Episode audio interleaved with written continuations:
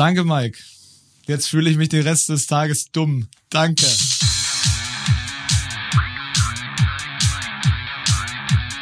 Zart wie Kruppstahl. Mit Mike und Alex. Na? Moin, na, grüß dich. Hallo, läuft die Aufnahme schon? Ja, die läuft schon. Ja, sorry, ich weiß, du hättest es früher geschafft, aber ist natürlich als Familienvater mein Tag knallhart durchdesignt und wenn hier ähm, die Lego-Polizisten gerade auf Verbrecherjagd sind, da richtest du auch nichts aus. Nee, ich wollte gerade sagen, jetzt, ich bin schon beeindruckt, dass es ähm, genau keine Sekunde vor um neun geschafft hast, obwohl du gesagt hast. Ja, sorry, tut mir leid. Aber es ist gut, aber es war, nee, war, war ein guter Trick, weil dann ist es auch nicht später. Ja, Also- also, also guten Morgen. Guten Morgen. In Zukunft treffen wir uns früher, um pünktlich zu sein. Jetzt haben wir es, jetzt haben wir es wieder geschafft. Ich bin, ich bin begeistert. Weißt du, was auch ähm, zur Normalität wird bei diesem Podcast? Nee. Dass ich komplett abgefuckt bin. Ja, was ist los? Ich habe da so ein paar kryptische Story-Einträge von dir gesehen. Das klang irgendwie. Was ist los? Mike, ich, ich sag dir, wie es ist. Es war eine richtige Entscheidung, diese, diesen Ausflug äh, nach Budapest am, zu meinem 29. zu machen und nicht erst zu meinem 30. Ich glaube, ich wäre einfach verstorben. Und so. mein, mein Körper leidet einfach noch nach. Also, Also, ist es vermutlich ist das von, nicht. von dem Trip oder von Video Days oder so eine Gesamtgemengelage? Ich, ich glaube, ähm, also um es kurz zu beschreiben, ich äh, bin am Dienstag bin ich krank geworden oder am, am Mittwoch. Ich habe dann auch Corona-Test gemacht und alles natürlich ähm, ist, ist nach wie vor negativ und war dann schon auf dem Video Days echt angeschlagen. Ähm, beziehungsweise habe mich dann halt durch Adrenalin vor meiner Keynote, ich war tatsächlich ein bisschen aufgeregt, weil ich vor ganzen vielen Kollegen da ähm, mal gesprochen habe und vom Spiegel und allen möglichen Leuten. Da wollte ich natürlich auch nicht verkacken. Da, da ging es dann den halben Tag und so gegen Abend bin ich dann so in mich zusammengesackt und dann im Gespräch auch bei einer, also habe ich so einen Schwindelanfall bekommen und wäre fast umgefallen. Ähm, Okay, wie Angela Merkel auf dem Podium so. genau vergleichbar, Mike, ganz genau. Äh, ähm, und hab, musste mich dann den Tag äh, danach mit der Bahn zurückquälen und es war wirklich je, jede, jede Verbindung, ich musste dreimal umsteigen, war einfach eine Katastrophe und kam gar nicht oder äh, eine Stunde zu spät oder Anzug, Okay. An, Anschlusszug direkt vor mir weggefahren und solche Geschichten. Also es war eine ganz tolle Reise. Und währenddessen habe ich dann halt schon super Magenkrämpfe gekriegt, ne? Wegen der Deutschbahn. Wegen Hast du da was gegessen oder was? Nee, pass auf, jetzt kommt's. In Köln gab's halt ausschließlich vegan, ne? Und da habe ich mir bestimmt den Magen verdorben. So nämlich. Ja, bestimmt. Ja, da waren. Wie du dir bei Vegan den Magen verderben? Das habe ich, du, das ist tatsächlich so eine Frage. Ich, ich habe keine Ahnung. Also, also- gut, Fäkalkeime gehen natürlich immer, ne? aber das hat halt nichts mit dem Essen zu tun, sondern eher mit der Bedienung. Ich habe tatsächlich keine Ahnung. Also diese, diese schlimmen Magenkrämpfe, die ich jetzt seit Freitag dann dementsprechend habe, sind erst nach Köln eingetreten. So, also das hat mit mit Budapest vermutlich nichts zu tun. Und gestern Abend war so der erste Moment, wo ich wirklich eine Weile aufrecht sitzen konnte. Dementsprechend gutes Timing für diesen Podcast.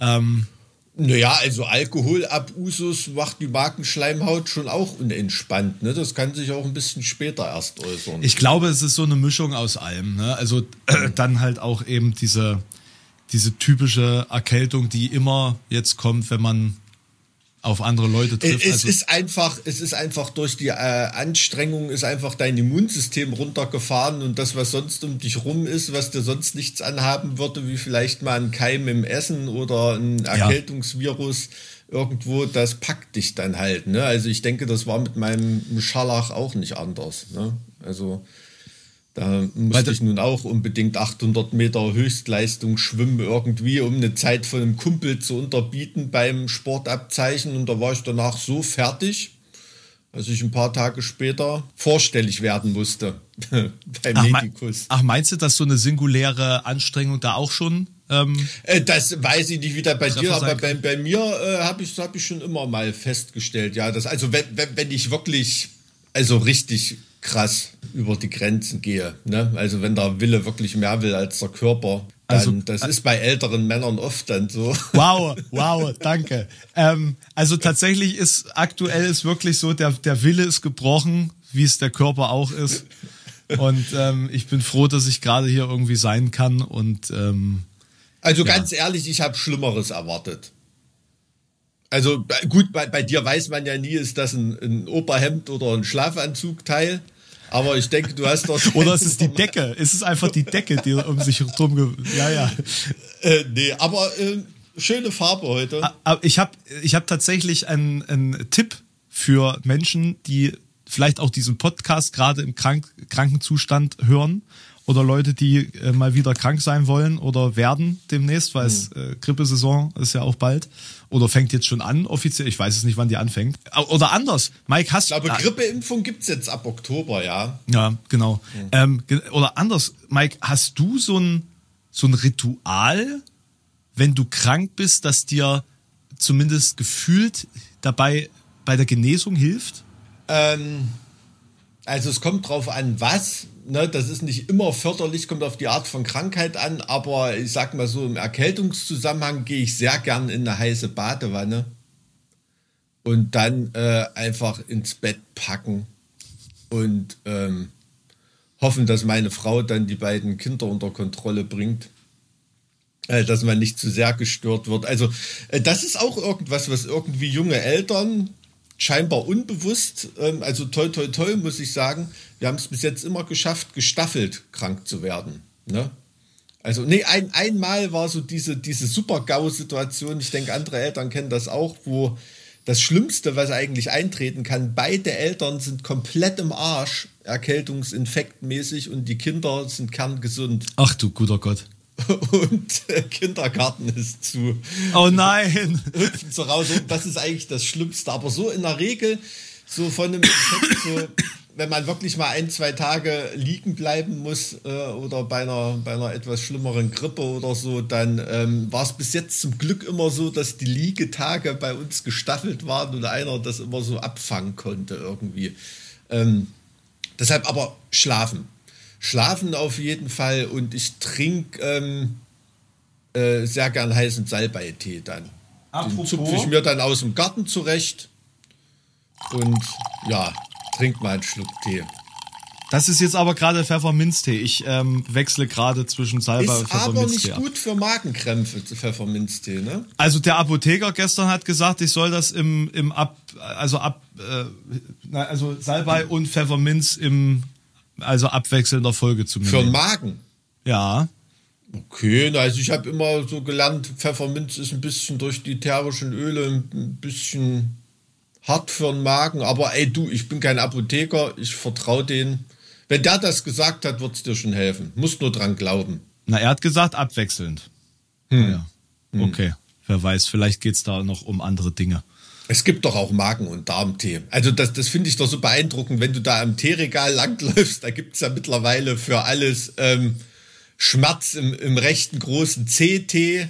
Ja, der hat gesagt, und, äh, Zucken des linken Auges Tee und was weiß ich, das ist jetzt ja mittlerweile wirklich. Na, vor allem mit diesen Motivationssprüchen Scheiß. dann so. Ja. Fühl dich frech, frei und fröhlich Tee mhm. oder so, ne? Ja, genau. Ich meine, das ist wahrscheinlich der gleiche Tee, den du links unten im, im Aldi-Regal fürs Kilo 50 Cent irgendwie bekommst. Der ist dort für 10 Beutel für 8,95 Euro abgepackt in einer, ja. in einer fancy Verpackung. Ne? Vielleicht noch in einem dreieckigen Teebeutelchen oder uh. so. Aber ähm, meistens ist es dann das gleiche Kraut irgendwie. Ne? Also ich zupfe mir wirklich meistens im Garten irgendwas zurecht, wenn es geht. Und wir haben sie im Winter dann auch getrocknet dann rumliegen. Also da findet man schon viel Salbei, Thymian, ähm, Majoran schadet auch mal nicht. Mike, die kleine Kräuterhexe. Ja, meine Schwiegermutter war so eine Kräuterhexe. Die war Tierärztin, die kannte sich da so halbwegs aus mit sowas. Ja, so dieses Kräutermäßige, das ist bei uns im Haushalt äh, schon, schon angekommen. Und da gibt es ja auch noch, also bin ich letztes letztes Jahr dann auch noch ein bisschen weiter in die Kräuterkunde eingestiegen. Ne? Da gibt es ja dann wirklich Brahmi-Kraut, Isop und so Zeug, wo ich vorher noch nie was von gehört hatte. Also auch so ein paar exotischere Kräuter. Ist total spannend. Es muss nicht immer nur äh, Zitronen, Melisse und Basilikum sein auf dem Fensterbrett. Was sind so die spannendsten Kräuter, die man im Thüringer Wald finden kann? die spannendsten Kräuter im Thüringer Wald. Ähm, Es ist, also ich mag tatsächlich Pimpinella am liebsten. Was macht man mit Pimpinella? Pimpinelle, Pimpinelle. Das Pimpinelle. ist erstens ein schöner Name. Die hat wunderschöne Blüten, so ganz kleine rosa-rötliche Kugelblütchen, also so Kugeln, die aus ganz vielen kleinen Blüten bestehen. Äh, das findet man oft am Wegesrand, so, so im normalen Grasgemenge irgendwie. Kann man aber auch für viel Geld beim Däner im, im Topf kaufen, wenn man sich nicht auskennt. Aber ähm, das kann man mal an Salat dran tun und so, hat so ein, ja, so ein bisschen nussigen Geschmack, fast ein bisschen wie Rucola, nicht ganz so scharf und nussig, aber ähm, ist ein ein, sieht, sieht cool aus. Ist jetzt nicht direkt ein Heilkraut. Ach so, also es macht jetzt genau. nichts Spezifisches. Nee, sieht schön aus und kann man, kann man an Salat dran schmeißen. Ähm, wenn du mal Leute bewirtest zu Hause, sieht gut aus.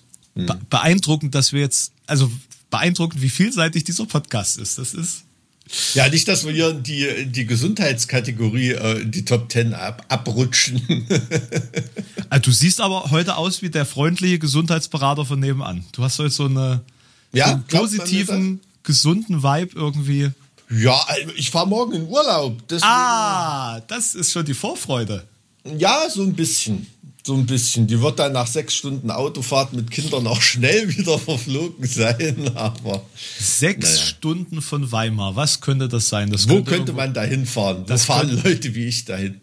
Ah, Sechs Stunden von Weimar. Ich weiß jetzt nicht, wie schnell du fährst. Also es wird noch in den Grenzen Deutschlands sein, außer du fährst gen Osten. Also schnell im Verhältnis zu dir nicht. Also ich würde mal sagen, ich fahre schon schneller als der Durchschnittsbürger. Also ich sag mal wie ein normaler FDP-Wähler, so vom Tempo her, aber jetzt nicht wie du.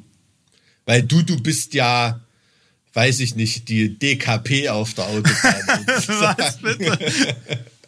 Mit stalinistischer Härte auf der linken Seite. Nee. Ähm, Plan soll Übererfüllung. Ja, also wenn das Navi nicht geschlagen ist,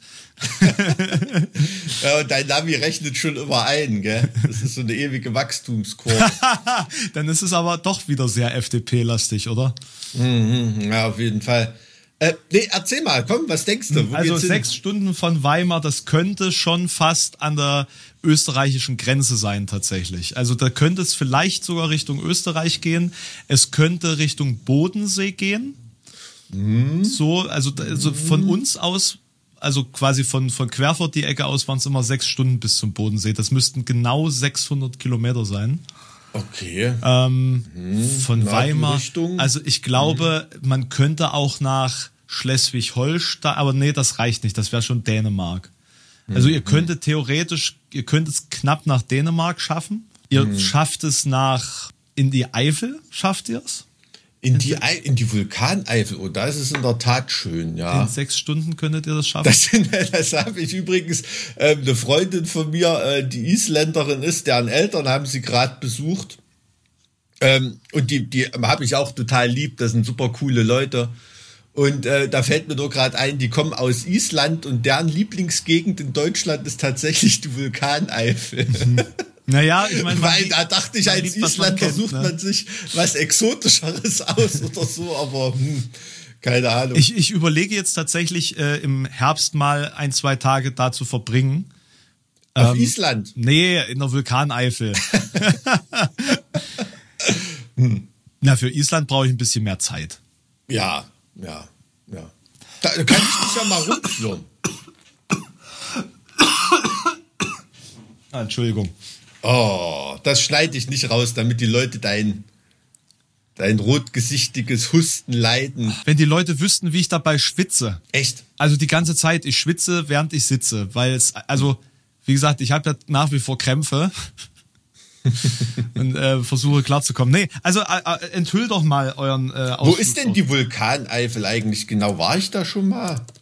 Naja, ist nicht Rock am Ring direkt angrenzend an die Vulkaneifel? Also, richtig, also wenn ich du Koblenz sagen, wir haben, wir haben auch schon mal am Nürburgring ein Festival gespielt mit Nine Inch Nails und so. Und natürlich Rock am Ring früher auch. Hm. Ja, also da war ich bestimmt schon irgendwie. Also da sah auf jeden Fall alles nach, nach guter alter Bundesrepublik aus dort. Auf jeden Ich habe Fall. da auf jeden Fall schon ein paar Burgen besucht. Herrlich. Oh, oh ja, ist die Burg Elz auch dort? Nee, gell? Nee, das ist dann wieder Mosel.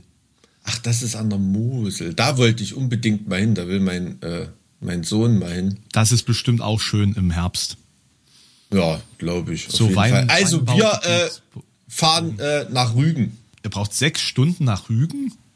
Das, naja, war jetzt geschätzt, keine Ahnung. Brauchen wir da länger oder kürzer? Also von, naja, also von Halle brauche ich vier Stunden nach Rostock. Und ich brauche viereinhalb nach Stralsund, würde ich sagen. Das ist ja quasi. ja, von du, du, du tuckerst dann schon noch, das ist ganz im Norden von Rügen. Na gut, wenn es also- auch so Ferienzeit ist, weiß ich ja nicht, wie das dann so. Also ich habe schon mal Stau auf Rügen erlebt, das ist schon. Ja, ne, also da hochfahren, das ist dann irgendwie hässlich. Da kommt auch schwer Urlaubsfeeling auf. Aber das ist auch das Schöne an Rügen. Es verlaufen sich da auch ganz viele. Also nicht verlaufen sich Leute, sondern es, ver es verläuft Im sich. Jasmund verschwunden. Sorry, das war jetzt aus der Sicht des Forstamtes äh, nicht, nicht cool. Ist natürlich nicht cool, wenn sich Leute verlaufen. Bring mich nicht zum Lachen. Äh, Freue ich mich total drauf. Ne? Auch äh, mein Kumpel Christian Thiele zu treffen. Da einer der besten Landschaftsfotografen und seines Zeichens Rüganer, ähm, der einen da immer, immer rumführt und ein paar schöne. Le letztens habe ich ähm, mit einem alkoholfreien Bier an, in, einer, in einer lauen Herbstnacht auf einem Felsen den Fischottern zugeguckt. Auf der Ostsee mit ihm. Das war, Oh, war echt das ein ist ja- cooler Spot. Das war schön, so im fahlen, im fahlen Mondeslicht, müsst ihr das vorstellen. Ist War denn super. jetzt eigentlich schon die Zeit der, der Reiherwanderung, Kraniche. Kranichwanderung? Ja, ja, da kann man sicherlich, also ich denke mal, da werden wir auch, da kann man wirklich schön auf den Feldern, ähm, sieht man da wirklich diese ganzen Kranichschleier, wie sie da über den Botten ziehen, so ähm, im Hintergrund äh, das Grundstück von Materia. Und ähm, da kann man schön vom Hügel äh, runter da auf den Botten gucken und ähm, äh, die, die Kranichen, den Kranichen dann zuschauen, also wirklich Zehntausende. Ich habe das mal äh, im Sonnenuntergang auf dem Fischland Dars äh, bei dieser an dieser sch schmalsten Stelle, da gibt's wie so eine so eine Brücke und da stehen dann immer die ganzen äh, Tierfotografen und Naturfotografen und bin da rein durch Zufall zum richtigen Zeitpunkt vorbeigekommen zum Sonnenuntergang auch noch und das war sehr sehr schön, sehr romantisch. Passage of the Crane, warst du da auch in Dierhagen? Nee, in Dierhaken war ich tatsächlich noch nie. Dierhagen äh, wohnt Egon Krenz, ehemaliger Staatschef. Warte mal, ich da, warte mal, nee, ich dachte jetzt Dierhagen wäre das ähm, dieser diese Robbenauffangstation. Das weiß ich nicht genau. Aber ich dachte, das ist doch Richtung, ich weiß nicht, ob genau ist das Fischland das, aber es ist auf jeden Fall da in, in die Himmelsrichtung Warte irgendwie. jetzt, da erzähle Da geht mein Schwiegervater auch immer surfen dort in der Was Gegend. war denn in Dierhagen? Ich weiß nur, wo Nienhagen liegt. Also ich ich hatte mal eine Großtante in Nienhagen, glaube ich. Nee, nee, Nienhagen ist da, wo es den Gespensterwald gibt. Aha. Das neben Rostock. Ach so, nee, nee, da gibt's noch ein anderes Äh, neben, neben Warne, Warnemünde, meine ich. Mhm. Das weiß ich auch deswegen so genau, weil mein Papa als Kind da immer im Urlaub war. Aha, So, okay. so Dierhagen. Dierhagen. Das ist, das ist wirklich Wahnsinn, ne? Sobald, äh, daran merkst du halt auch eine Runde von Ossis oder so. Du kannst auch äh, in Gesprächsrunden, so im akademischen oder medialen Umkreis, ähm, wo die Leute noch nicht so sortiert sind, bringst du das Thema Ostsee hoch, erzählen sofort die Ossis alte Urlaubsgeschichten von ihren Eltern und so weiter, kannst du sofort identifizieren, wer da wie sozialisiert wurde oder so. Während die anderen auf Mallorca und in Italien Ja. geschimmelt haben in ihrer Jugend, äh, sind wir natürlich an der Ostsee. Oh, ich, rumgerobbt, ich, ne? kann, ich kann sogar eine Geschichte zu Dierhagen erzählen. Ich habe jetzt noch mal geguckt, ist jetzt ta- tatsächlich für mich kein Ort, an dem man irgendwie Zeit verbringt. Wenn ich mich Hm. jetzt nicht recht, wenn ich mich jetzt recht entsinne, war Hm. meine Großtante da mal im Schlecker angestellt. Äh, Das war nicht eine der Schleckerfrauen, ja. Doch. Da- Das ist ja Doch. so, weiß ich nicht, so im deutschen Ausdruck gleich nach Trümmerfrau. Die Schleckerfrau, die da wirklich harte Arbeit für wenig Geld gemacht hat. Ne? Also das Und zwar in auch ein Dierhagen. Aus, Ausbeutungsbetrieb. Also Grüße an den Schlecker in Dierhagen. Wird jetzt wahrscheinlich ein, Edeka ist es. ein Rossmann sein oder so. Ah, nee, es ist okay. ein Edeka. Ich habe gerade nachgeguckt. Ver- verrückt, verrückt. Aber das ist tatsächlich ein Ort, an dem man eigentlich mehr oder weniger nur, naja, so so durchfährt oder vorbeifährt. So. Ja, wahrscheinlich irgendwie. Also nochmal auf die Kraniche zurückzukommen. Ähm, das hat mir sogar damals unseren HSB-Song Passage of the Crane. Das habe ich mir fast gedacht. Den, der ist mir da so, so eingefallen. Und ähm, für die, ganz kurz. Damit das, damit das auch authentisch ist, habe ich die Handlung dann nach Japan verlegt von dem Song. Für die, ähm, für die Leute, die jetzt naturbeobachtenderweise sich gefragt haben, hä, an welcher Brücke hat er diese Kraniche gesehen? Das ist die Kanalbrücke, die nach Bresewitz führt. Mhm. Von Zingst nach Bresewitz. Okay. Entschuldigung, da hast du Kraniche das gesehen. Wollte ich noch ganz kurz. Ja gut, also ich wohne ja fünf Autominuten von Kranichfeld entfernt, ne? Kran ist jetzt nicht so ein totales Ereignis, aber äh, diese Masse, der Vögel ist schon Wahnsinn. Ja. Ne? Und das sieht schon auch majestätisch aus. Muss man ganz ehrlich sagen. Und äh, man sieht da auch mal so im Sonnenuntergang ein Hirsch, wie er sein Geweih präsentiert, so ganz kitschig. Also freue ich mich auf jeden Fall wieder drauf, auf Rügen. War lustig. Nee, ich bin auf jeden Fall ein großer Vogelfreund. Ich kann mich, kenne mich zwar nicht aus, aber ich hm. beobachte Vögel sehr gerne. Ach, okay. Na, ich war mal, ähm, bin mal irgendwo mit dem Fahrrad lang gefahren und da stauten sich irgendwie Fotografen. Und da war wohl auch ein relativ seltener Vogel da unterwegs, der da unbedingt fotografiert werden musste. Ähm, das ist ja dann schon krass, ne? Das ist also ähnlich wie bei Dampflokomotiven oder irgendwie, da gibt es dann auf einmal so Fotografen und Freak-Cluster so in the middle of nowhere. Mhm. Und ähm, ähm, du gerätst Freak, da irgendwie Freak mit rein Cluster. Und, hast keine Ahnung, ne? Irgendwie, also Leute, die da monatelang äh, recherchiert haben und äh, darauf hingefiebert haben, Schweiß ihres Angesichts die Anreise angetreten haben und um diesen einen Moment abzupassen und du latschst da einfach rein und hast keine Ahnung, dass das da irgendwie so war. Ähm, da kriegt man immer so ein bisschen ähm, schlechte Vibes von solchen Leuten da drüber geworfen, wenn man da in so eine Situation kommt, so völlig unbehelligt. Das ist auch immer lustig, wenn man ähm, an so, so, sozialen Happenings vorbeikommt, wo hm. irgendwelche bekannten Leute unterwegs sind und alle ganz groß ähm, wichtig tun und du einfach keine Ahnung hast, wer das ist, warum die hier sind, was, was das soll und du läufst einfach als Passant so normal vorbei und es interessiert dich nicht. ja, ja, genau. Also das, das ähm, gibt's, gibt's auf jeden Fall. Äh, Habe ich gestern ein cooles Foto auf Instagram gesehen. Das war irgendein Typ, äh, just me and some random chick und hat ein Foto mit Taylor Swift oder so. das war auch lustig. Naja, aber ähm, apropos ähm, Halbpromis, die irgendwo vorbeiflanieren. Wie war es denn auf dem Video Days? Interessiert dich das wirklich? Das interessiert mich wirklich, ja. Ich habe nur gesehen, du hast irgendwie eine Schottlandreise mit so einem so einem Reservistensoldaten-Derivat ausgemacht. Ähm, ähm. Also, äh, um es ähm, ganz kurz zu machen, es gab ja früher schon die Video Days und das war so eine Teenie alle kreischen Veranstaltung, ne? Wo es okay. eigentlich nur darum geht, äh, Autogramme abzugreifen und dann ähm, eine Stunde lang einem Idol nachzukreischen. Mittlerweile mhm. ist es eine B2B-Veranstaltung. Also da kommen halt Influencer hin, da kommen Marken mhm. hin, da kommen, kommt YouTube hin, Google, ein paar Presseleute und man ist so ein bisschen im Austausch. Dann werden noch Preise verteilt an die Freunde der Juroren.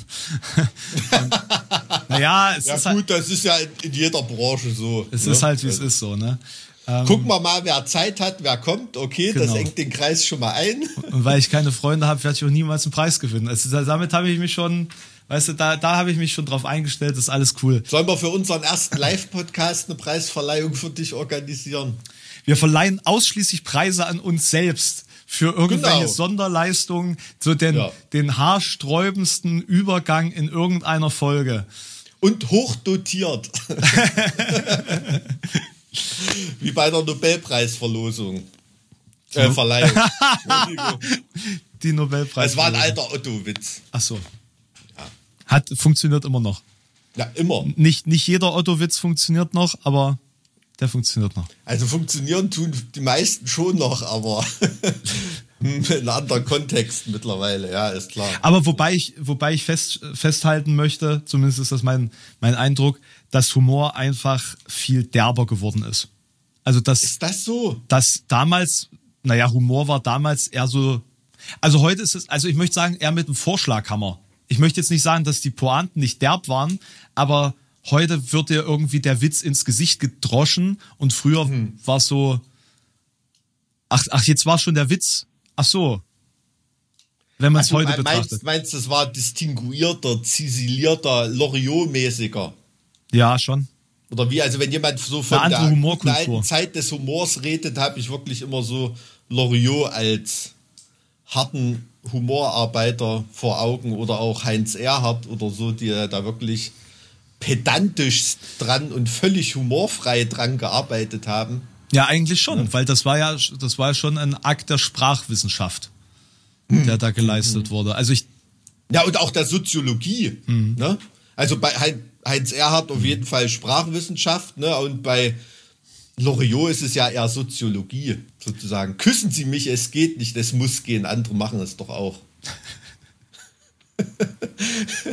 ähm, super, super. Oder hinter eines Baumes Rinde von Heinz Erhardt oder so. Da habe ich mich übrigens auch, äh, war so ein entscheidender Punkt, dass ich mich in meine Frau verliebt habe. Die konnte wirklich aus dem Stegreif hinter eines Baumes Rinde die Made von Heinz Erhardt aufsagen. das ist, Ähm. das, das ist ein bisschen skurril. Also wenn das noch zu den äußeren Features dazukommt, da kann man sich dann schon mal verlieben. Also das, das wäre so eine Volksschullehrer verliebt sich Story, ne?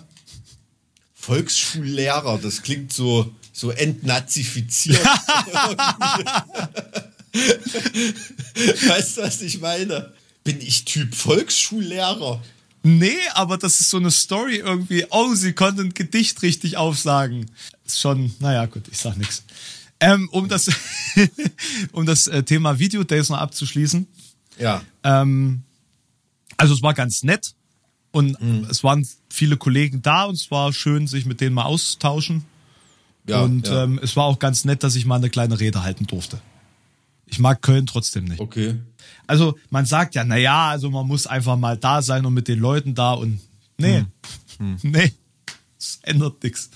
Ach so, na, ja, also ich, ich weiß, also ich finde Köln, also hoffentlich sind die Kölner mir da nicht böse, aber ich finde es so ähnlich wie Dortmund für so den Status, den so eine Stadt hat, unfassbar hässlich, so die Stadt an sich. Aber gut, das hat natürlich auch mit dem Zweiten Weltkrieg zu tun. Pass auf, ich setz noch einen drauf. Ich mag Düsseldorf lieber. Oh. Hm. Also ich habe wirklich in beiden Städten liebe Freunde. Deshalb, also äh, ich sehe das natürlich auch durch die Fußballbrille. Das sind eigentlich beide, beide relativ egal. Ein guter, guter Kumpel von mir, der war bis vor kurzem Tr Trainer bei der Nachwuchsmannschaft vom FC Köln. Vielleicht ist da noch ein bisschen mehr Sympathie, aber nee, also kann ich fußballerisch beiden nicht allzu viel abgewinnen, aber ey, Düsseldorf, ich weiß nicht, ist das, da, da wohnt doch nur Steuerberater und plastische Chirurgen, oder? Also ein, ähm, ein YouTube-Kollege von mir wohnt da, mit dem ich mich ganz gut verstehe.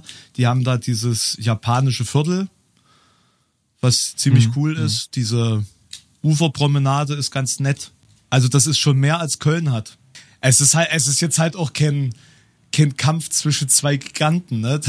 Nee, ja, na, aber was wollen wir da jetzt irgendwie Städte gegeneinander aufwiegen? Also du magst Düsseldorf lieber als Köln, wollen wir das so, so festhalten? Ja, das halten wir mal so fest. Also ich war in Köln, also weißt du, siehst du mal, wie alt ich bin. Ich war da noch zur Popcom und nicht zu den Videodays. Da äh, habe ich noch die goldenen Zeiten der Popcom mitbekommen. Also das ist ja, weiß ich nicht, vielleicht so, ein, so, ein, so eine ähnliche Veranstaltung Ich gewesen. weiß nicht mal, was das ist. Naja, Das musst du mir jetzt erklären. das war eine Messe der Musikindustrie. Ach so. Ja, als da noch richtig CDs verkauft wurden und so, da bist du wirklich mit Dass stapelweise Geld auf der Straße lag. kostenlosen Tonträgern und so nach Hause gekommen. Ja, ja, auf jeden Fall.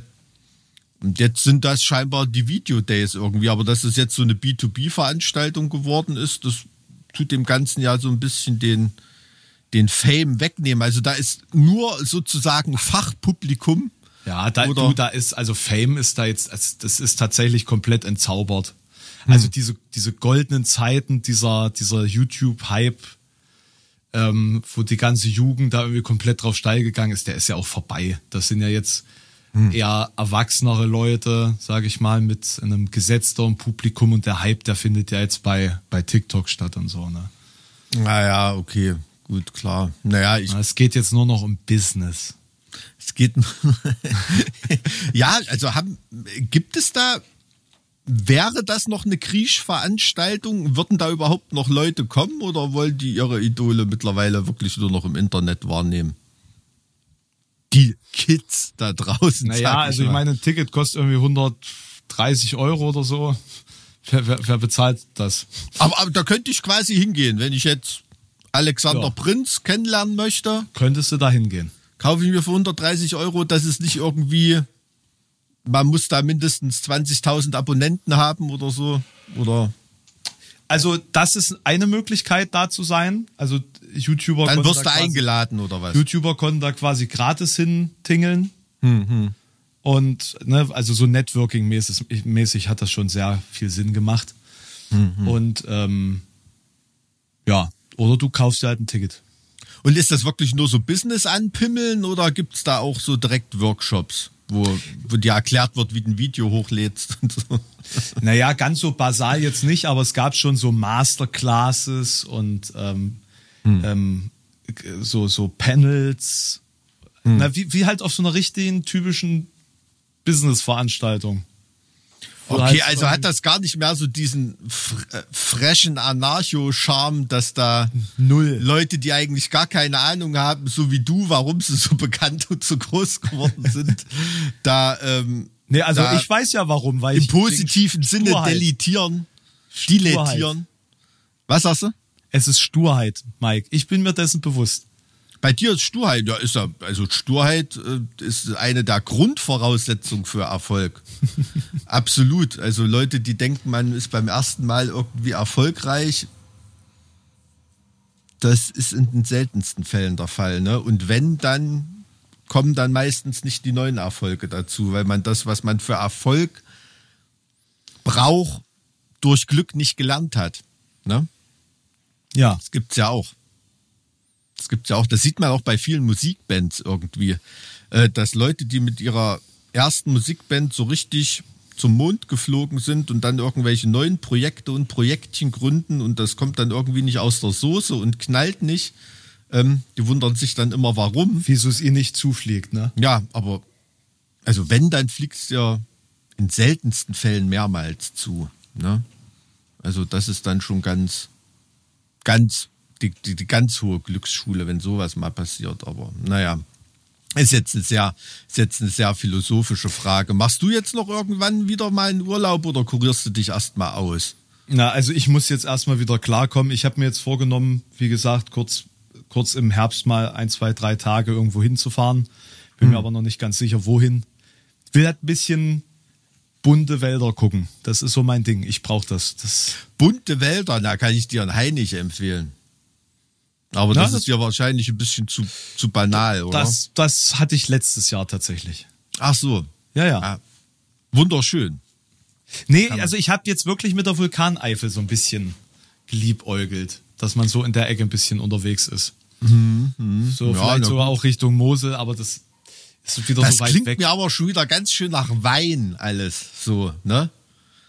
Da, nimm, pass auf, wenn du da mitnimmst. Ja, wenn du nee, dann also dein, deinen also- gewöhnlichen schlechten Umgang wieder ins Auto ladest, lädst. ähm, ich weiß nicht, ob das gut ist für dich.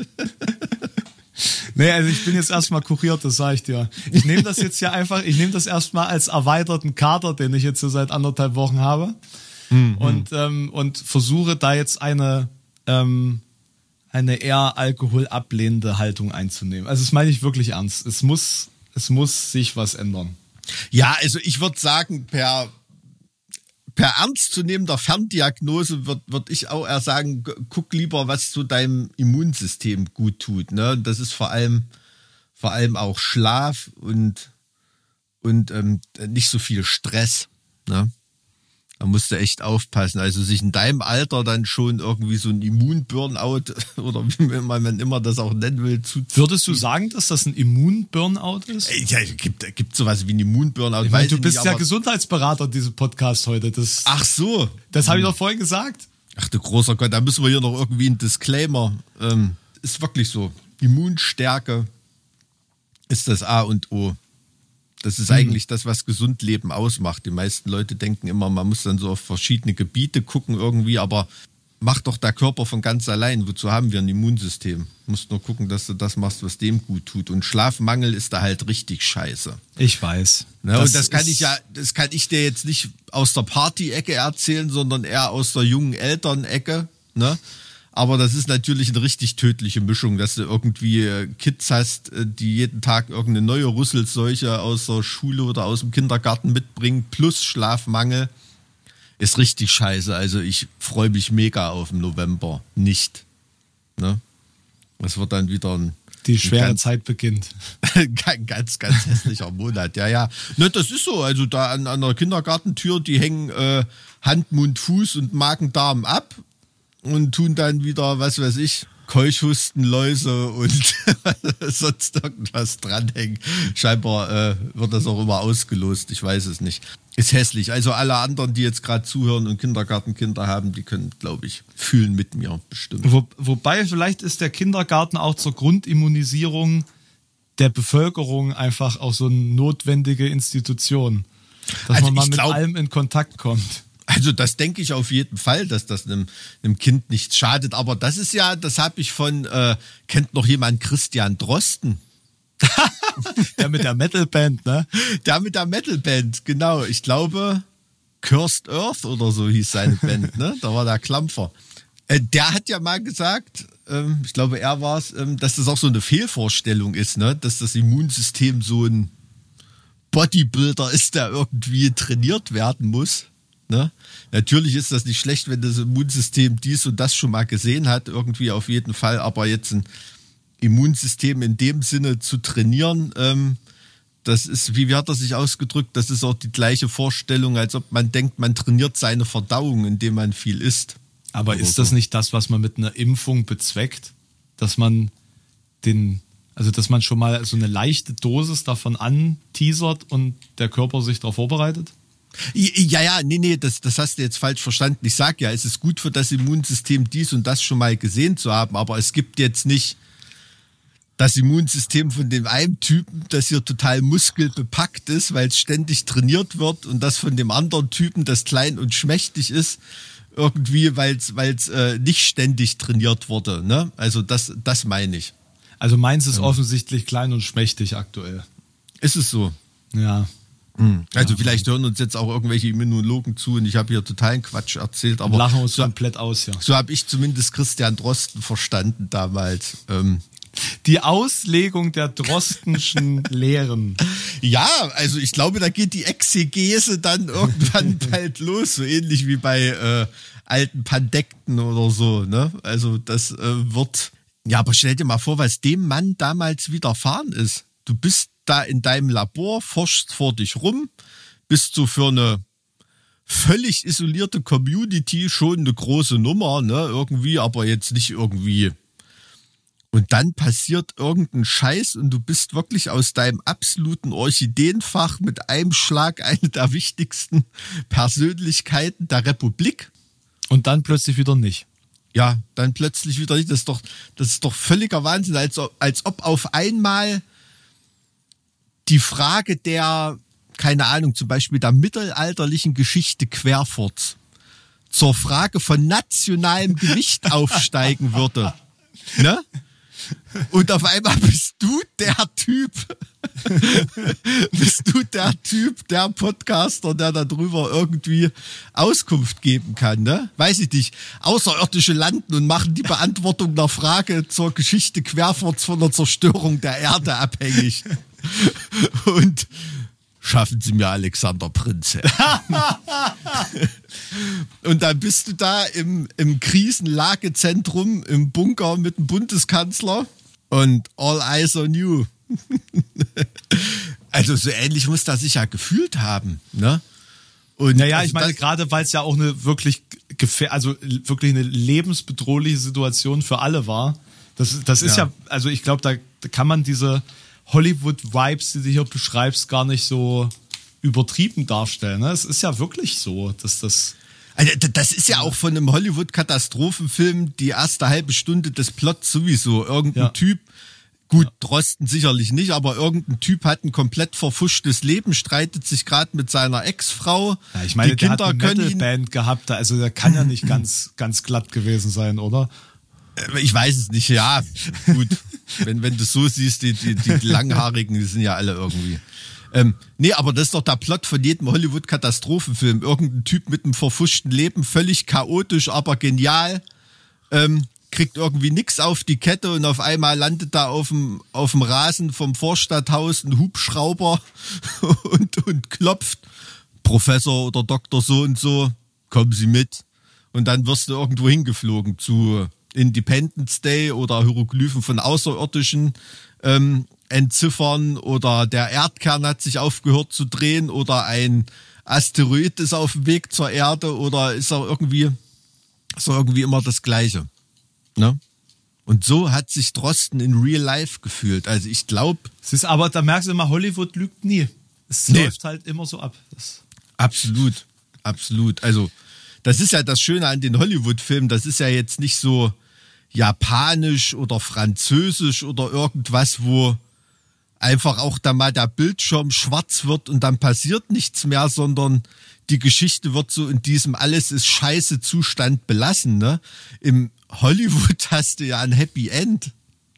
Da ist ja dann am Ende alles schön und unter Stars and Stripes wird sich geküsst und ähm, Salutschüsse.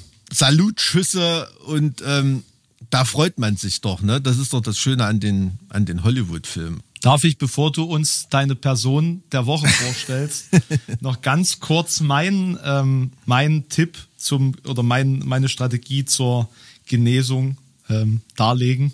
Bei dir? Ja, weil ich das vorhin vergessen habe, ist mir eingefallen. Ich höre mir dann immer Hörspiele an. Hörspiele, das Ja, ist so weil- dein Rit weil- Genesungsritual. Ja, ja, weil ich, ich kann, also wenn ich nichts mehr kann, außer rumliegen. Also auch nichts lesen oder nicht, nicht Augen aufmachen oder so, ne, so wie es mir die letzten Tage halt ging. Da lege ich mich hin und dann mache ich so Hörspiele an, die ich früher sehr viel gehört habe. Und äh, tatsächlich sind das so eigentlich so Gothic Novels. Ach, okay, ich dachte, was hört man denn, wenn man krank ist? Dr. Schnaggelt oder? Nee, nee, also ich höre, um das ganz konkret zu sagen, das kann ich auch, euch auch empfehlen, gibt's nämlich auf, ähm, auf Spotify. Äh, die schwarze Serie von Maritim, vom Maritim Verlag ist das. Und da gibt es, ich würde mal behaupten, so Abwandlung von populären Gothic Novels. Fantastisch gelesen mit schöner musikalischer Untermalung. Und da kann man vom, also da kann man sich tagelang eigentlich beschallen lassen. Ist aber ein bisschen gruselig. Ne? Und dann liegst du dann in deiner Patchouli geschwängerten Matratzengruft, um mal Heinrich Heine zu zitieren. Und, und, und harrst der Genesung und, und man Naja, hofft, wenn man dass am- es dann an der nicht wie bei Schwelle des- Nietzsche zu Ende geht oder Wenn man so. an der Schwelle des Todes ist, kann man sich doch auch schon äh, mit Literatur auseinandersetzen, die genau solche Umstände behandelt, oder? Oh, das klingt für mich aber echt so, oh, dunkel elegisch. Also, dass du dich da wirklich in deinem Leid ergießt. Also, wie, wie kann man, wie kann man, wenn man krank ist, dann noch Gothic Novels irgendwie hören? Also, Also du, also also um das nochmal zu definieren, was was Gothic Novels sind, das sind halt äh, Schauerromane aus dem 19. Jahrhundert, ne? Also a- angelehnt an diese Zeit, muss ja jetzt nicht was historisches sein, sondern eben was äh, und ich habe auch letztens äh, by the way gelernt, was das die erste Gothic Novel war. Weißt du, was die erste Gothic Novel war, die jemals geschrieben wurde? der Hund von Baskerville, keine Nee. Ahnung. Das Schloss von Otranto. Wer kennt es nicht? Wo ist denn Ja. das? Das ist von ähm, Horace Walpole geschrieben. Im Wenn Jahr man schon Horace heißt. 1764, um genau zu sein. Aha. 1764. Ja, ja. So gab's, also es, diesen Schauerroman in der Form gab's damals noch nicht. Und das Besondere daran und warum das dann zu so einer besonderen Gattung auch wurde und, ähm, und sich auch so verbreitet hat, war, dass es quasi gegen die Aufklärung ähm, geschrieben ist. Ne? Also weil man eben nicht alles mit Rationalität erklären kann, was dort passiert in diesen Geschichten. Also, ja, also klingt für mich so ein bisschen nach der deutschen Romantik. So viel später waren die ja auch nicht ja, am ist Start. richtig. oder? Also es ist schon der Vorläufer der Romantik, schon schon richtig. Ja. Krass, ja, aber so in der deutschen Romantik gibt's ja auch vieles zu entdecken. Also schon auch ordentlich Absinth verstrahltes Zeug, ne? Aber ähm, das finde ich dann schon, schon auch interessant. Aber es hat ja irgendwie immer so, wenn es diesen kragenstaubigen englisch-aristokratischen Anstrich hat, das macht's immer noch so ein bisschen Lovecraftiger, noch so ein bisschen Gothic-mäßiger irgendwie, oder? Findest du Ja, nicht der- auch? Das Love, Lovecraftige ist doch das, was dann da draus ent sich entwickelt, oder? Ja, ja, das meine ich ja. Ja, ja, aber ich meine immer, wenn es so, da würde jetzt keiner auf die Idee kommen, dass deutsche Romantik ja eigentlich das gleiche, äh, gleichen Beweggründe oder irgendwie oder die gleichen Stimmungslagen oder irgendwie sowas sind, wenn das so ein bisschen dieses, naja, dieses aristokratisch-englische Schreibertum hat irgendwie, das wirkt immer alles noch so ein bisschen, die heißen halt Horace. Ja. Mit Vornamen solche Leute, oder? Aber ich finde ich finde das super interessant, weil äh, das hat tatsächlich auch was mit der Ästhetik der Erschaffung von solchen Werken zu tun. Also das, das basiert tatsächlich auf der Theorie des Erhabenen. Wusstest du das? Also es gibt tatsächlich zur Erstellung dessen ähm, die Theorie des Erhabenen. ja, ja, von, von, von äh, Edmund Burke. Also jetzt, wo du sagst, kennst du das? Ähm, also ich habe das Gefühl gehabt, dass es sowas gibt, aber nicht gewusst, dass es dafür einen Begriff gibt. Uh, übersinnlich, Mike. Na, ich weiß nicht, ja. Ja, also, dass da halt irgendwie sowas, was Heiliges so dahinter steckt, ne? Dass das so, so überweltlich ist, was, was da stattfindet. Wo, also ich kenne mich jetzt mit der Theorie jetzt nicht im Einzelnen aus, das müsste ich jetzt mal recherchieren. Aber tatsächlich liegt das so zugrunde, da hast du, da hast du durchaus recht. Also ich ich, ich habe das schon immer geliebt, ich weiß auch nicht, woher das kommt. Auch den Stil natürlich. Und ähm, ja. Na, also ich bin nicht. dann sofort im Steampunk-Universum irgendwie jetzt rein vom. Auch wenn das nicht eigentlich nicht so ist, aber bei mir hängt das immer irgendwie zusammen. So alte, alte verstaubte Bibliotheken, Frauen mit Da- Dark, äh, Dark Academia, ne? Das sind wir wieder. Ja, ja, genau sowas. Frauen mit wunderschönen, äh, ausschweifenden Kleidern. Ähm, Viktorianisch halt. ja, irgendwie Ja, so. ja.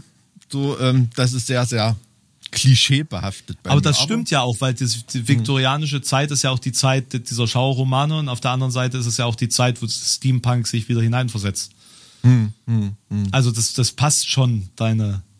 Also du bist, du bist da gefühlt, bist du auch schon da, Mike. Absolut. Absolut. Aber ich, ich könnte mir durchaus vorstellen, dass es damit zusammenhängt, dass mir meine Mama damals die CDs immer mitgebracht hat. Vor allem, wenn es mir, wenn es mir schlecht ging.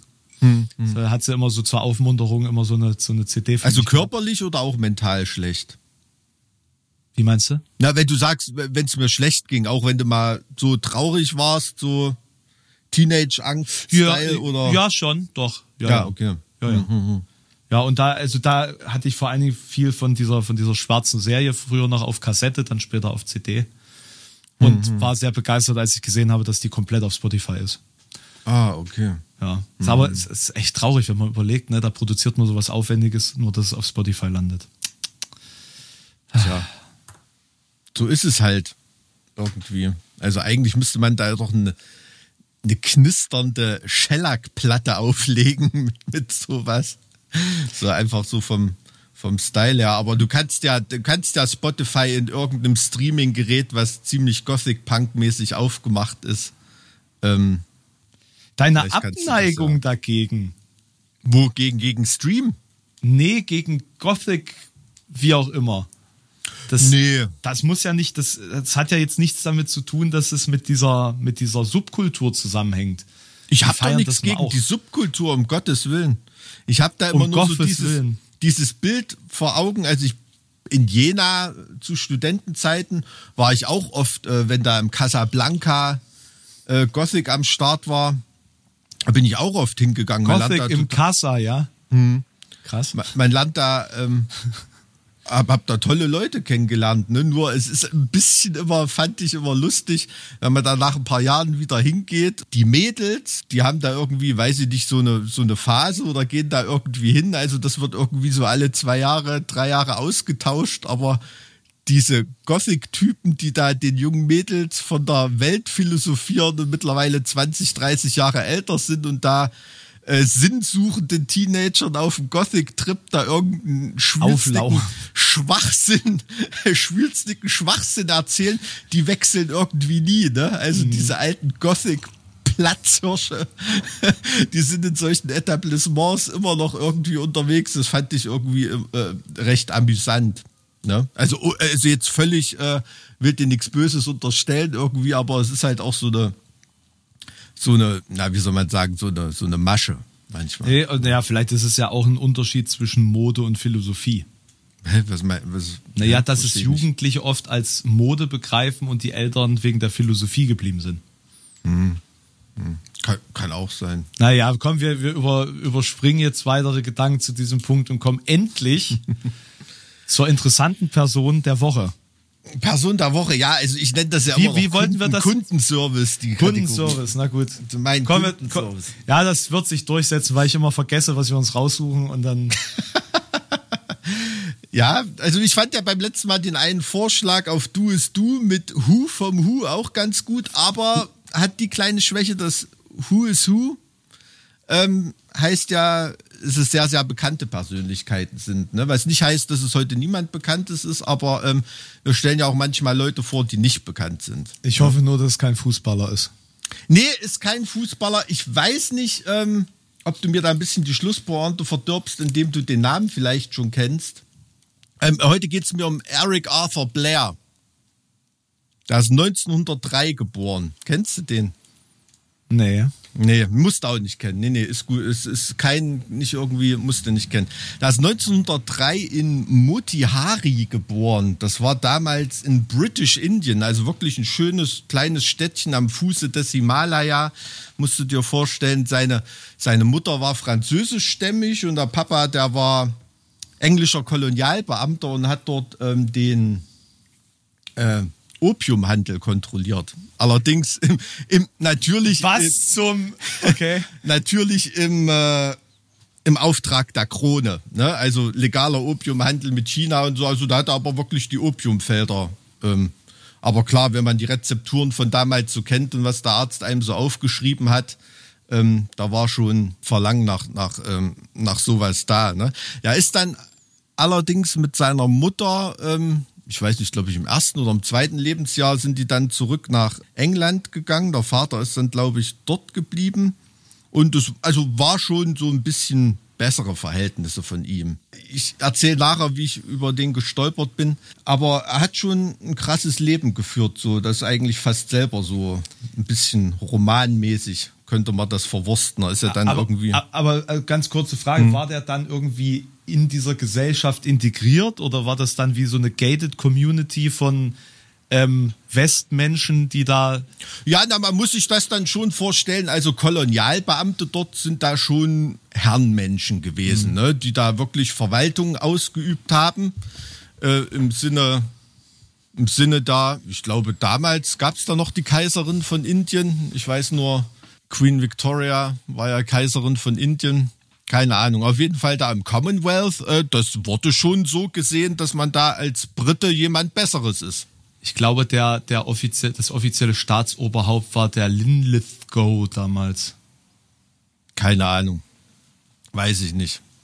Ja, auf jeden Fall ist er dann in England so in ein privates äh, Internat gekommen und ist dort auch äh, sogar auf ähm, die Eliteschule Eton gegangen. Ne? Also jetzt wirklich nicht ohne, hat er die Aufnahmeprüfung mit Bravour bestanden. Dort wurde er unter anderem, war sein Literaturprofessor Aldous Huxley. Ne? Also Brave New World und so weiter. Also den als Literaturprofessor zu haben, ist sicherlich auch ganz lustig. Ich erinnere mich an eine, äh, eine Bekannte von mir, die hatten äh, einen Schein vom Literaturseminar von Umberto Eco. Äh, Ach, von, der, von der Uni. Die war in Italien zum äh, Austauschsemester. Und hat sich da auch einen Schein geholt. Das ist eine schöne Anekdote. Ne? Also mhm. bei Aldous Huxley, Huxley hätte ich sicherlich auch gerne irgendwie mal ähm, ein Literaturseminar gehabt. Ja, dann ist er äh, von dem Eton College ähm, ist er dann, hat er sich auch für den ähm, Kolonialpolizeidienst beworben, ne? Uh, wie sein Vater und ist dann hat sich äh, ist dann in die burmesische Polizei gekommen. Das ist also mhm. dieser Landstrich da, ne, Burma damals ähm, gehörte das zu Indien bei der Indian mhm. Imperial Police. Ähm, hat dort bei der Ausbildung auch äh, Hindustani und Burmesisch gelernt als Sprachen. Mhm. Und ähm, ja, seine relativ privilegierte Stellung da als Kolonialbeamter, die hat ihn, das hat ihn schon relativ schnell angekotzt. Ne? Also ich wollte, also ich wollte gerade sagen, ne, das ist schon eine sehr interessante Personenwahl für dich. Ich hätte mhm. jetzt nicht, also weil es ist ja auch jemand, der dann aus seinen, aus freien Stücken hm. Teil dieses Systems weiter bleiben will. Also ne? deshalb finde ich die Person auch so interessant, weil der auch mehrere ideologische Wandlungen in seinem Leben vollzogen hat und man das wirklich immer anhand der Biografie nachvollziehen mhm. konnte. Ne? Mhm. Also ähm, total interessant. Und da hat ihn, hat er so eine Abneigung gegen, gegen Imperialismus entwickelt, ne? weil er dort als dann später führender Kolonialbeamter von so einem Landdistrikt dort ähm, mhm. auch schlimme Sachen machen musste. Mhm. Ne? Also da gibt es zum Beispiel mal eine Schilderung, da hat ja dann, ist er dann später, komme ich noch drauf, journalistisch und schriftstellerisch tätig geworden. Zum Beispiel einen Elefanten zu töten, ist so eine Abhandlung von ihm. Ne? Da beschreibt er irgendwie, dass so ein Elefant quasi, musst du vorstellen, da so einen Marktplatz platt gemacht hat, jemanden zertrampelt irgendwie und dann steht das Tier dann so ganz ruhig da und grast und 2000 aufgebrachte Leute stehen hinter ihm als Kolonialbeamter und er muss das Tier halt erschießen. Ne? Mhm. Weil er der Vertreter der britischen Krone ist, das wird von ihm verlangt, der hat da überhaupt keinen Bock drauf, kämpft da mhm. so mit sich oder auch äh, Leute dort zu, äh, wie die gehängt werden oder zu Tode verurteilt werden oder so, da bist du natürlich als Kolonialbeamter die Verwaltung dort, ne, die Exekutive. Und das hat seine Abneigung ganz, ganz, ganz, ganz mhm. schwer schwer geprägt gegen, gegen Imperialismus. Ne? Weil, ihm, weil ihm vorher sozusagen Prägung. dieser direkte Kontakt gar nicht so bewusst war, weil sein Vater eher administrativer ich weiß nicht, vielleicht war das ja auch relativ gechillt dort äh, in der Opiumgegend, ne? Für den Vater, ich weiß es nicht. Keine Ahnung. Ja, also das, äh, das schon irgendwie. Also äh, den entsprechenden, es gibt auch einen, einen Wikipedia-Artikel dazu, da steht, er verbrachte zu der Zeit viel Zeit mit Lesen und schrieb auch einige Texte. Ähm, also wenn man so andere biografische Angaben sieht, da hat er da nicht nur viel Zeit mit Lesen verbracht, sondern die sind auch äh, mal ordentlich im Puff gewesen und haben da Saufgelage gefeiert als Kolonialbeamte. Mhm. Also ähm, mhm. so in dem Kontext ähm, ist man da ist man da auch unterwegs gewesen. Wie gesagt, das hat ihn alles so angekotzt, dass er 1927 von einem Heimaturlaub aus England ist er nicht zurückgekehrt. Da hat er einfach so die kalte Kündigung gemacht quasi. Ne? Ja, ja. Genau und hat dort eben, wie ich schon sagte, so erste Sachen geschrieben über seine Erlebnisse dort, ne, eben das mit dem Elefanten, äh, Shooting an Elephant oder oder ein Mann hängen oder so sind da so Texte, die da von ihm kamen. Dann ist er nach 1928 nach Paris gegangen. Ähm, musste halt wirklich vorstellen, der hat echt knallhart seinen Kolonialjob, seinen Status da, relativ sicheren Mittelstandsstatus da aufgegeben mhm. und hat da in Paris echt als armer Tellerwäscher gearbeitet. Ne? Und war da wirklich arm dran, hat dann eine, sich eine schwere Lungenentzündung eingefangen 1929 musste natürlich auch 1929 gehen ja auch gleich die Glocken an, was da weltpolitisch los war und so weiter. Ne? Black Friday. Aber, aber jetzt mal blöd, blöde Frage, was, was hat er jetzt im Ersten Weltkrieg gemacht? Da wird er noch auf dem Eton College gewesen sein. Gerade so drum herum gekommen. Ja. Dann mit der schweren Lungenentzündung in Paris hat er in einem Armenhospital dort gelegen. Ne? Das hat natürlich seine, äh, seine Perspektive auch nochmal also da macht dann noch mal so eine zweite Sozialisation durch eben, ne? als, als wirklich armer Schlucker und, und sieht das Also auch alles sind- mal. Naja, auch als Nahtoderfahrung irgendwie so, ne? Ja, könnte, könnte man schon, also wenn man manche spätere Werke von ihm liest, könnte man das schon, schon annehmen. Na, dann ist er zurück nach England gegangen, also mittellos und verarmt, hat er immer mal bei seinen Eltern noch gewohnt, dann hat er als Hilfslehrer gearbeitet, ähm, war dann in 30er Jahren, 33, 34 war er Buchhändler und ähm, hat dann 35 auch mal einen ersten Roman, jetzt noch nicht so Redenswertes ähm, veröffentlicht. Und, Aber schon ähm, krass, dass er so einen, so einen kompletten Cut da reinzieht. So, da, also finde find ich auch, finde ich auch total krass. Ne? Also gibt ja so, wie soll ich sagen, so ja, so Künstlerseelen irgendwie, ich meine, bei Goethe ist das ja auch so, ne, der mal in der, in der relativen Sicherheit lebt, ähm, dann mal ausbrechen will und, und dann doch wieder im Staatsdienst arbeitet und dann später wieder Künstler wird, so dieses Hin- und Her-Switchen irgendwie, das gibt schon, aber das ist wirklich radikal, ne? aber der, der muss ja schon hart mit sich ge, ge, gestruggelt haben, innerlich, denke ich mal. Glaube ich auch. Ne? Man muss ja auch immer, muss ja auch immer vor Augen führen. Also da ist dann, ähm, als er da arm und mittellos irgendwo rumliegt, da ist da 26 Jahre alt. Ne? Also das ist jetzt ne, noch nichts, ähm, wie soll man sagen, von der Persönlichkeit her total ausgereift. Sicher waren die Leute damals schon schon weiter irgendwie, aber ähm, übers Leben hat er vielleicht wirklich noch nicht so viel gewusst. Ne? Das hat er sich dann eben auf die harte Tour angeeignet, indem er da auf seine Privilegien verzichtet hat. Und dann ähm, gibt er seinen Job in der Buchhandlung auf, weil er ein Angebot bekommt, eine Sozialreportage über die Arbeitsbedingungen und Auswirkungen der Massenarbeitslosigkeit in den Industrierevieren Nordenglands zu schreiben. Und das prägt ihn natürlich auch nochmal, weil er ja aus seiner ganz eigenen, verarmten, verarmten Situation darauf auch einen intellektuellen Zugriff hat. Und ähm, das kommt eigentlich ganz gut an, ähm, wird auch veröffentlicht. Ähm, dann heiratet er 1936 eine Psychologiestudentin. Und dann ähm, passiert, weswegen ich eigentlich über den gestolpert bin, da nimmt nämlich als Soldat im spanischen Bürgerkrieg teil.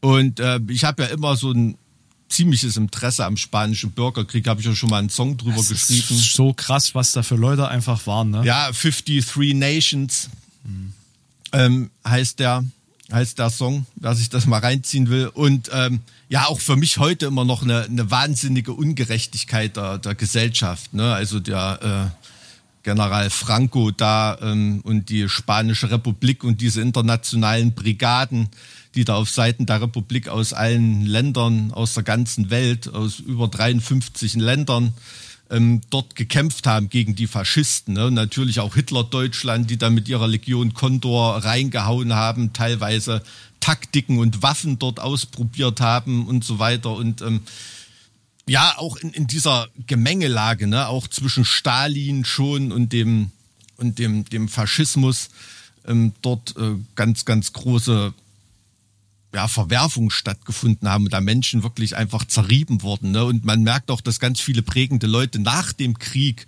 die auch gerade in der DDR unterwegs waren, zum Beispiel viele Politiker, die da im spanischen Bürgerkrieg gekämpft haben. Ne? Und das muss man, das waren wirklich die härtesten der Harten. Ne?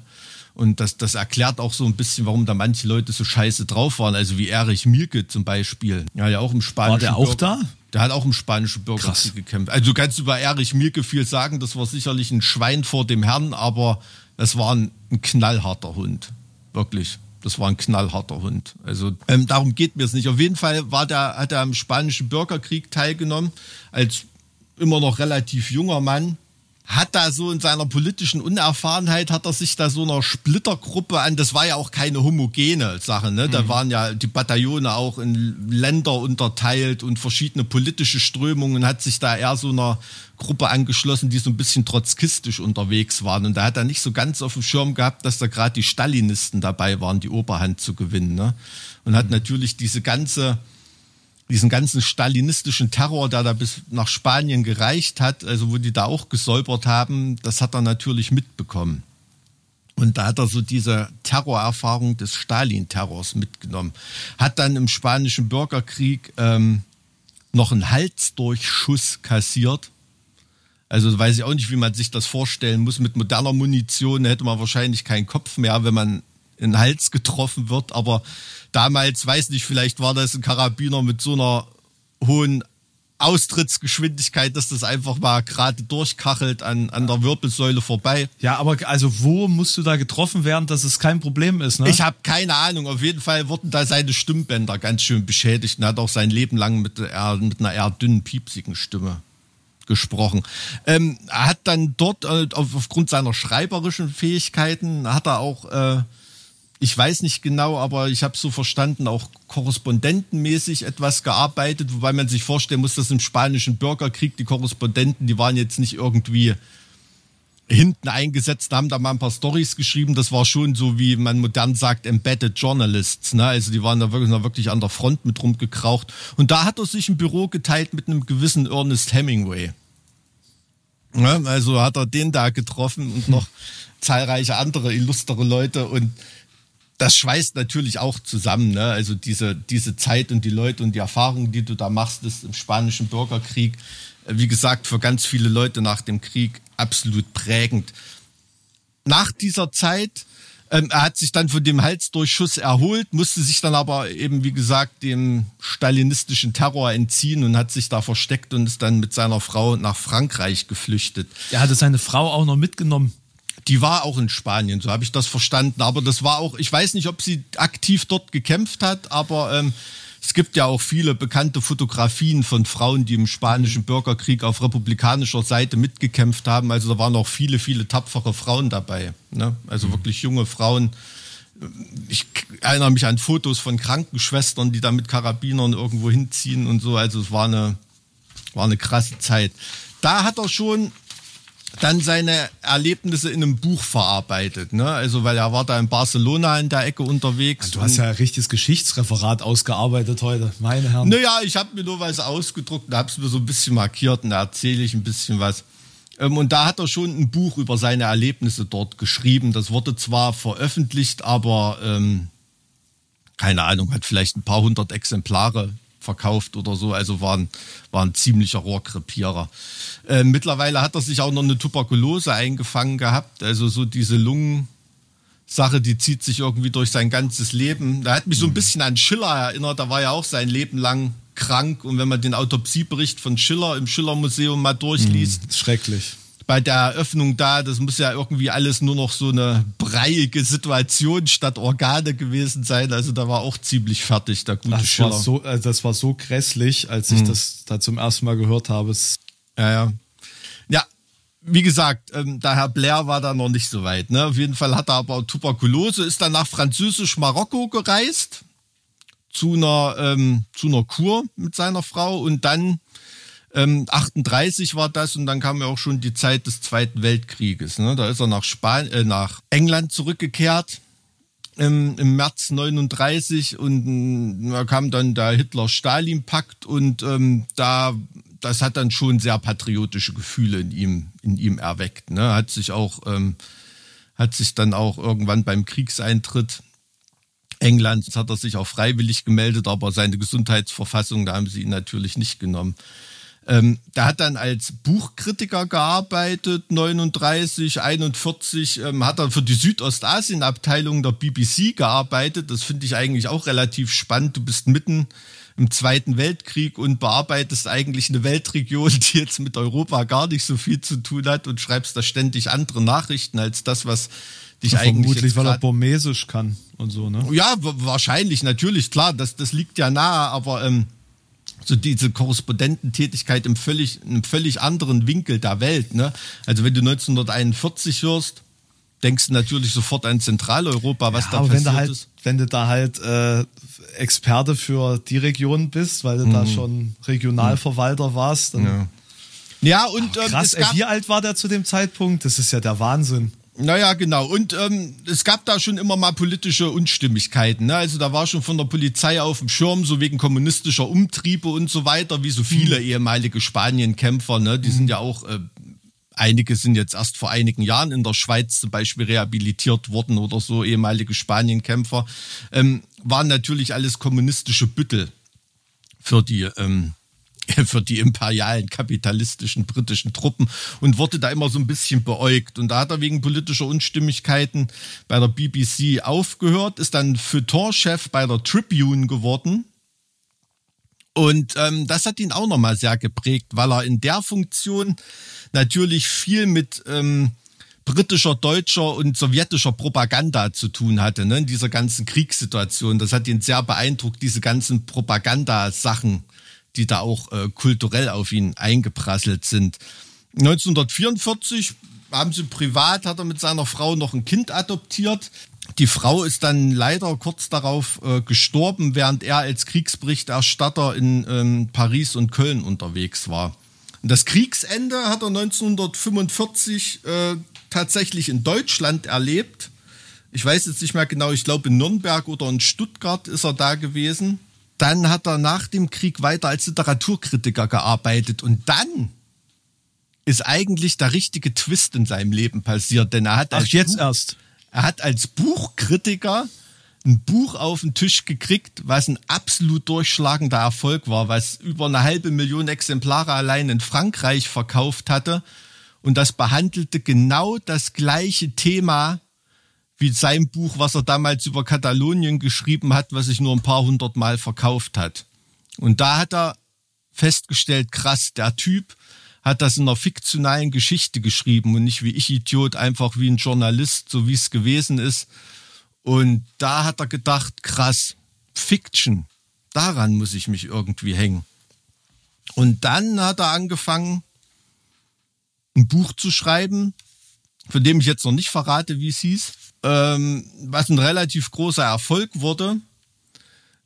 Und da konnte er sich dann eigentlich leisten, wieder ein bisschen besser zu leben, aber dann hat er nochmal einen Bruch gemacht und ist auf, ich weiß gar nicht, wie man es ausspricht, gibt sich auch einen Whisky, der so heißt, da ist auf eine Insel nach Schottland gezogen, Jura, Jura Ah. geschrieben. Ja.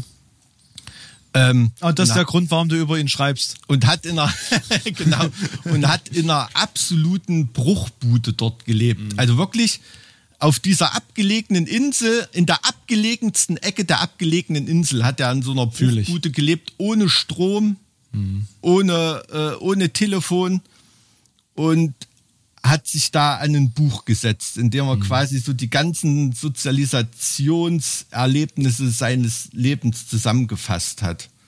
Ne? Und ähm, das Lustige bei dem ist, der hat bei seinen äh, journalistischen und literarischen Veröffentlichungen immer Angst gehabt, dass er nie Erfolg haben wird. Und hat deshalb unter dem ähm, Pseudonym George Orwell geschrieben. Nein! Ich hätte es, ich hätte es eigentlich wissen müssen. Ich hätte Und es hat dort- so eine hat- Scheiße. Hat so dort auf Scheiße. der Insel Ach, sein Roman 1984 ach vollendet. Scheiße, ist das ärgerlich. Mike, jetzt hast du mich sowas von rangekriegt. Jetzt hast du mich sowas von rangekriegt. Schön, ach, das freut mich. Auf den Ah, Effekt habe ich gehofft. Scheiße. Und er hat nur den Namen George Orwell äh, ge gewählt, um seinen Eltern die Schande zu ersparen, dass wenn er erfolglos ist. Und da, das andere Buch, was ich nicht erwähnt habe, das war natürlich Farm der Tiere, ne, was er da vorher geschrieben hat. Seine Abrechnung mit dem Stalinismus. Ja, so erfreulich wie so große Literatur für die Welt natürlich ist, ne, sein Leben lief jetzt nicht so gut weiter, war da wirklich, hat sich da den Rest gegeben in Das ist Schottland. peinlich. Ne? Ich habe schon mal eine fucking Biografie über, über ihn gelesen. Ich dachte, der Name, hä? Und, hä? Kolonial, warte mal, und, und Hm. spanische Bürger, okay, da waren sie alle irgendwie Ach, damals. ich dachte, du ja. spielst die ganze Zeit super mit. Ich dachte, ey, ist der geil, so ein geiler Tandempartner, der macht dir voll mit, obwohl er garantiert weiß, um wen es geht. Ach, Na, ist egal. Scheiße. Scheiße, ist das peinlich. Ja, na, und ähm, da ist dann halt ähm, dann wenig später, 1950, ist er dann halt in, in London eben an seiner Lungensituation, an der Krankheit verstorben, hat kurz vorher noch eine ähm, noch mal geheiratet. Boah, ich glaube, ich habe in der Mhm. 11. Klasse sogar mal einen Vortrag über das Leben von, von ihm gehalten. Aber Ich natürlich, ich wie gesagt. George Orwell, ne, natürlich unbestritten einer der herausragendsten englischsprachigen Autoren. Ne? Also in der neuen Forschung hat mich auch erstaunt, äh, so tief bin ich im Orwell-Thema nicht drin, aber ähm, weisen ihm einige Leute auch immer so ein paar noch ähm, antijüdische Ressentiments nach irgendwie. Ähm, das kann ich jetzt nicht so ganz beurteilen, will ich aber auch nicht unerwähnt lassen. Aber ähm, 1984, der Roman, das ist, eine, äh, ist natürlich ein Jahrhundertbuch. Ne?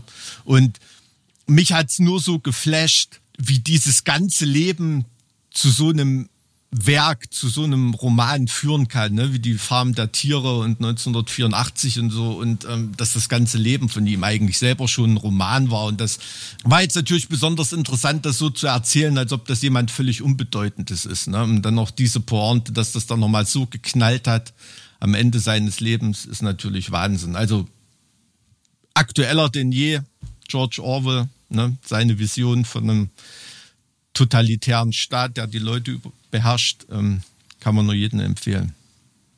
Mike, ich zieh meinen Hut. Du hast mich dran gekriegt.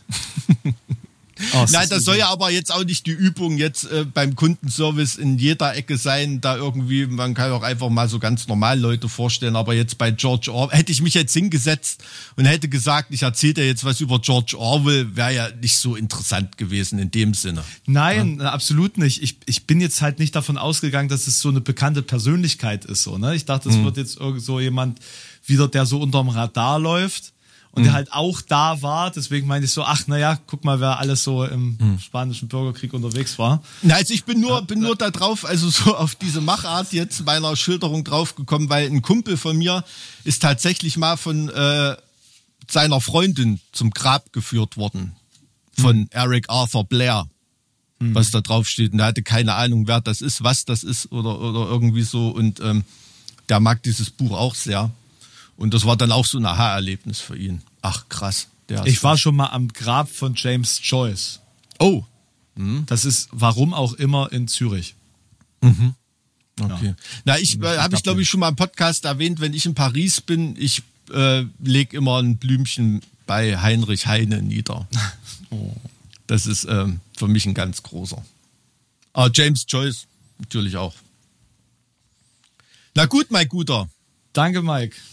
Jetzt Kein fühle Ding. ich mich den Rest des Tages dumm. Danke. Ach Quatsch, erhol dich gut. Erhol dich gut. Ähm, hört dir noch ein paar Gothic-Hörspiele an. Dann bis zum nächsten Mal, ja? Mach's gut. Ich, wir, wir müssen gucken, ich werde aus dem Urlaub mit dir telefonieren.